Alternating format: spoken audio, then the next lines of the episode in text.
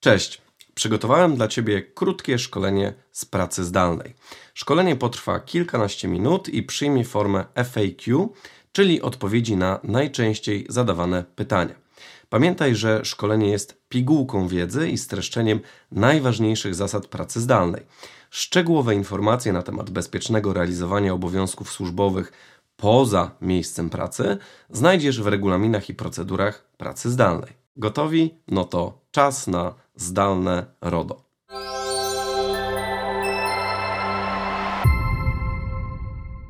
Przechodzimy do pierwszego pytania.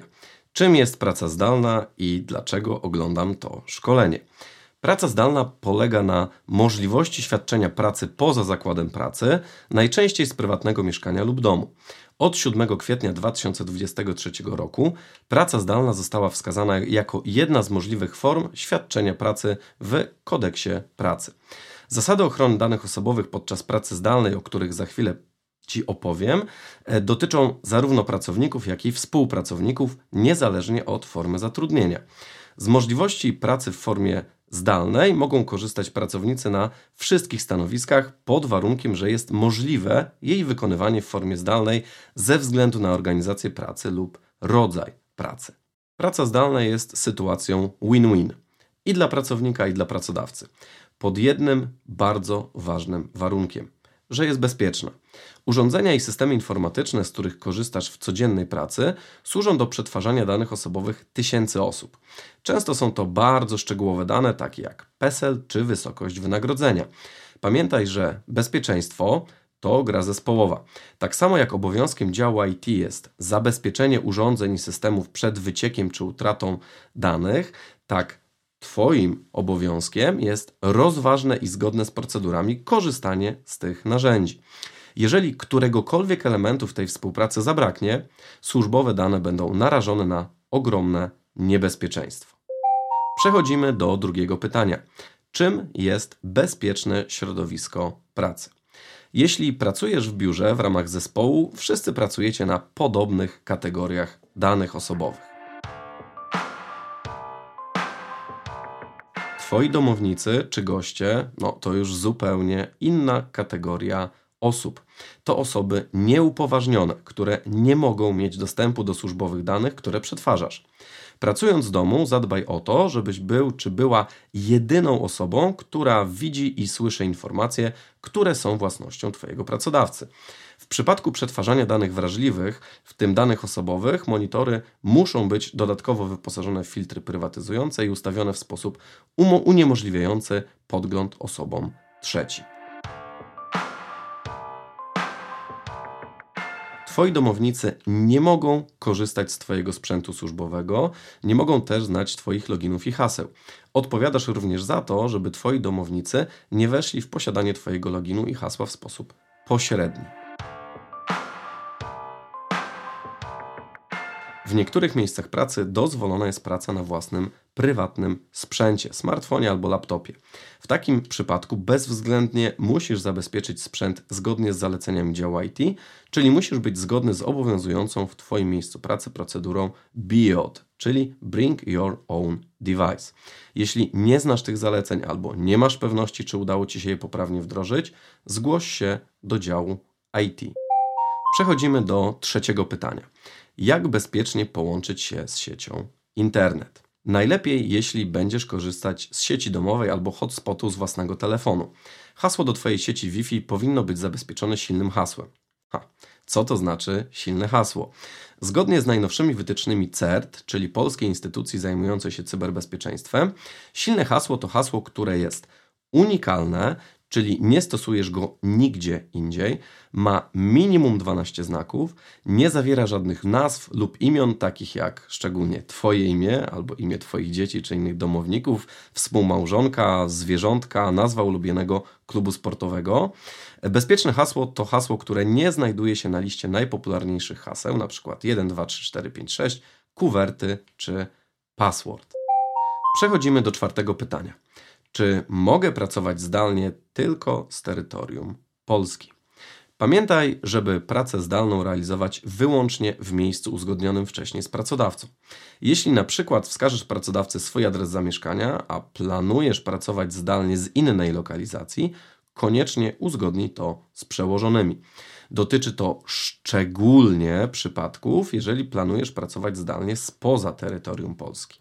Zwłaszcza jeśli jest to jedno z państw, które nie znajduje się w Europejskim Obszarze Gospodarczym, czyli nie należy do Unii Europejskiej, ani nie jest Islandią, Norwegią i Liechtenstein. Przechodzimy do piątego pytania. Jak pracować z dokumentacją papierową? No, zachęcam Cię do pracy wyłącznie z dokumentami w wersji elektronicznej. Jeżeli jednak musisz korzystać z papierowych dokumentów, zadbaj o ich zniszczenie, kiedy przestaną być przydatne.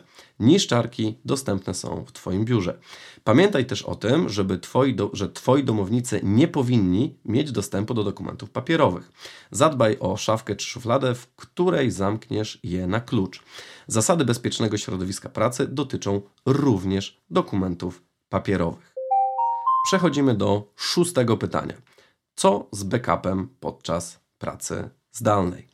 W dzisiejszych czasach bardzo powszechne jest korzystanie z chmurowych rozwiązań i systemów dostępnych z poziomu przeglądarki internetowej. Dlatego też bardzo rzadko dochodzi do sytuacji, kiedy na sprzęcie lokalnym, np. Twoim laptopie, yy, znajduje się jedyna kopia danych osobowych. Dlatego też dane wymagające backupowania przechowuj na dyskach sieciowych. Pamiętaj, że za zabezpieczenie i utratę danych przechowywanych na dyskach lokalnych na Twoim komputerze, np. CID, albo innych nośnikach odpowiadasz Ty. Przechodzimy do siódmego pytania. Jakie są największe zagrożenia w toku pracy zdalnej? Część zagrożeń, które zaraz wymienię, może wydać Ci się abstrakcyjne, ale uwierz mi, że ze wszystkimi się już spotkałem, pracując jako inspektor ochrony danych osobowych. Stosuj się do podstawowych zasad bezpieczeństwa, o których mówię w dzisiejszym szkoleniu, a znacznie zmniejszysz ryzyka wystąpienia poniższych sytuacji. Po pierwsze, pracując zdalnie transportujesz sprzęt komputerowy znacznie częściej niż pra czasie pracy z biura. Rosną więc ryzyka jego zgubienia albo kradzieży. Nie zostawiaj laptopa w miejscach publicznych czy w aucie. Po drugie, Pracując zdalnie w środkach transportu czy innych miejscach publicznych, zwróć uwagę na to, żeby osoby trzecie nie miały możliwości podsłuchania Cię czy podejrzenia Twojego ekranu. Po trzecie, pracując w biurze korzystasz z jednej dobrze zabezpieczonej sieci Wi-Fi. Przy pracy zdalnej Twoje urządzenie może logować się do wielu sieci, zwłaszcza jeśli podróżujesz. Zwróć uwagę na to, żeby były to sieci zaufane i bezpieczne z szyfrowanym połączeniem wymagającym podania hasła. Po czwarte, czy znasz tego mężczyznę? To najbardziej znany haker i socjotechnik Kevin Mitnick. Ten pan już swoje odsiedział i przestał być już groźny. Ale pracując zdalnie jesteś bardziej narażony czy narażona na ataki socjotechniczne. Mogą być do nich wykorzystywani nawet twoi domownicy czy znajomi również nieświadomie. Może ktoś podający się za Twojego przełożonego w bardzo realistyczny sposób poprosi Twojego domownika o pilne udostępnienie Twojego loginu i hasła. Jeśli Twoi domownicy mają dostęp do takich informacji, ryzyka rosną. Ataki socjotechniczne to nie jest sytuacja, z którą spotykamy się na co dzień. Jednak globalne koszty cyberterroryzmu sięgają już bilionów dolarów. Awarie systemów czy utrata danych to coś, czego wszyscy chcemy uniknąć. Przechodzimy do ósmego pytania. Czy mogę instalować nowe aplikacje i programy? Obowiązują podobne zasady jak podczas pracy w biurze. Nowe aplikacje i programy mogą być instalowane wyłącznie, jeśli są konieczne do wykonywania pracy oraz po uznaniu ich za bezpieczne przez dział IT. Przechodzimy do dziewiątego pytania jak bezpiecznie korzystać z poczty e-mail. Korzystanie z poczty elektronicznej generuje trzy główne rodzaje ryzyk. Po pierwsze, możesz przypadkowo udostępnić dane osobowe. Jak pewnie pamiętasz z poprzednich szkoleń, już sam tylko adres e-mail może być danymi osobowymi. Wysyłając korespondencję do wielu adresatów, bez zastosowania opcji UDW, czyli ukryte do wiadomości, możesz spowodować naruszenie ochrony danych osobowych. Po drugie, pamiętaj o podejrzanych załącznikach i linkach, które możesz otrzymywać od niezaufanych adresatów. Zgłaszaj takie sytuacje i wiadomości do działu IT. Po trzecie, załączane przez Ciebie pliki zawierające dane osobowe albo inne poufne firmowe dane mogą trafić przez pomyłkę do adresata o podobnym imieniu i nazwisku. Żeby uniknąć takiego ryzyka, szyfruj pliki zawierające poufne informacje. Przechodzimy do dziesiątego pytania. Jak zachować się w przypadku naruszenia ochrony danych osobowych? Pracując zdalnie, wszyscy musimy liczyć się z większym ryzykiem wystąpienia naruszeń ochrony danych osobowych. Pamiętaj, że w takich sytuacjach od szybkości Twojej reakcji bardzo dużo zależy. W wielu przypadkach Twój pracodawca będzie miał tylko 72 godziny na zgłoszenie naruszenia ochrony danych do odpowiedniego urzędu. Dlatego bardzo ważne jest, żeby w takich przypadkach postępować zgodnie z procedurami postępowania związanymi z naruszeniem ochrony danych osobowych i niezwłocznie poinformować odpowiednie osoby odpowiedzialne za RODO w Twojej organizacji. Przechodzimy do jedenastego pytania. Czy pracodawca może mnie skontrolować? Tak. Według przepisów zmienionego kodeksu pracy, Twój pracodawca może skontrolować Twoje zdalne stanowisko pracy. Celem kontroli będzie weryfikacja, czy jest ono faktycznie bezpieczne oraz czy zasady i regulaminy pracy zdalnej są przez Ciebie przestrzegane. Pracodawca może też skontrolować to, jak wykorzystujesz swój czas pracy i czy wykorzystujesz otrzymane zasoby służbowe, urządzenia i materiały zgodnie z ich przeznaczeniem. Pracodawca za pośrednictwem Twojego bezpośredniego przełożonego może przeprowadzić kontrolę w miejscu wskazanym przez Ciebie jako miejsce świadczenia pracy zdalnej, na przykład w Twoim miejscu zamieszkania. Pracodawca zobowiązuje się, że wykonywanie czynności kontrolnych nie będzie naruszało prywatności ani Twojej, ani Twojej rodziny. Kontrolę Twój pracodawca zapowie z odpowiednim wyprzedzeniem. Przechodzimy do ostatniego, dwunastego pytania. Jakie konsekwencje grożą mi za brak stosowania się do zasad pracy zdalnej? Tak jak zaznaczyłem na początku, praca zdalna może być korzystna dla obu stron i dla pracodawcy, i dla pracownika. Ale znowu, pod jednym bardzo ważnym warunkiem, że będzie bezpieczna. Konsekwencje niestosowania się do przedstawionych zasad będą zależeć od stopnia ich naruszenia. Może być to wyłączenie możliwości pracy zdalnej, upomnienie nagana albo rozwiązanie umowy. Podsumowując, praca zdalna może być dla Ciebie komfortowym rozwiązaniem. Pamiętaj jednak, że jest też druga strona tego medalu. Praca zdalna to też dodatkowe ryzyka i dodatkowe obowiązki, jakie wiążą się z koniecznością zabezpieczenia służbowych danych a niestety wraz z rozwojem technologii umożliwiających i usprawniających pracę zdalną rośnie też kreatywność cyberprzestępców. Dlatego, żeby bezpiecznie przetwarzać dane służbowe w czasie pracy zdalnej, stosuj się do wszystkich przedstawionych w tym szkoleniu zasad. Pamiętaj też oczywiście o zapoznaniu się ze szczegółowymi regulaminami, procedurami, instrukcjami pracy zdalnej obowiązującymi w Twoim miejscu pracy.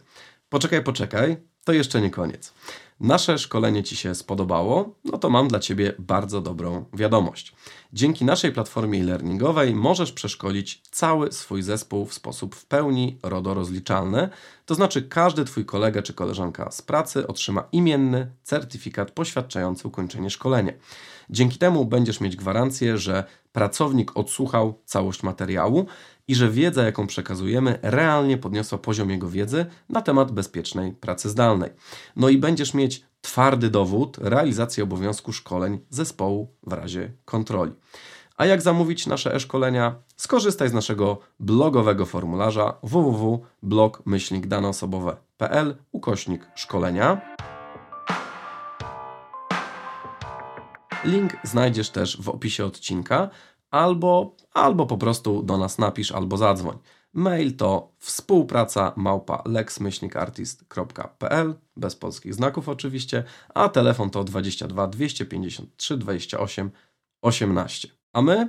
A my zajmiemy się szkoleniem Twojego zespołu, bez względu na to, czy chcesz przeszkolić 5 czy 5 tysięcy osób. I pamiętaj o jeszcze jednym.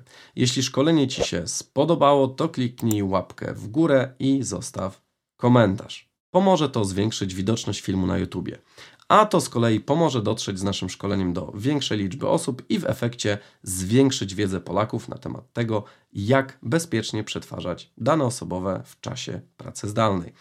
Dziękuję Ci za uwagę i do zobaczenia na kolejnych naszych filmach na YouTube.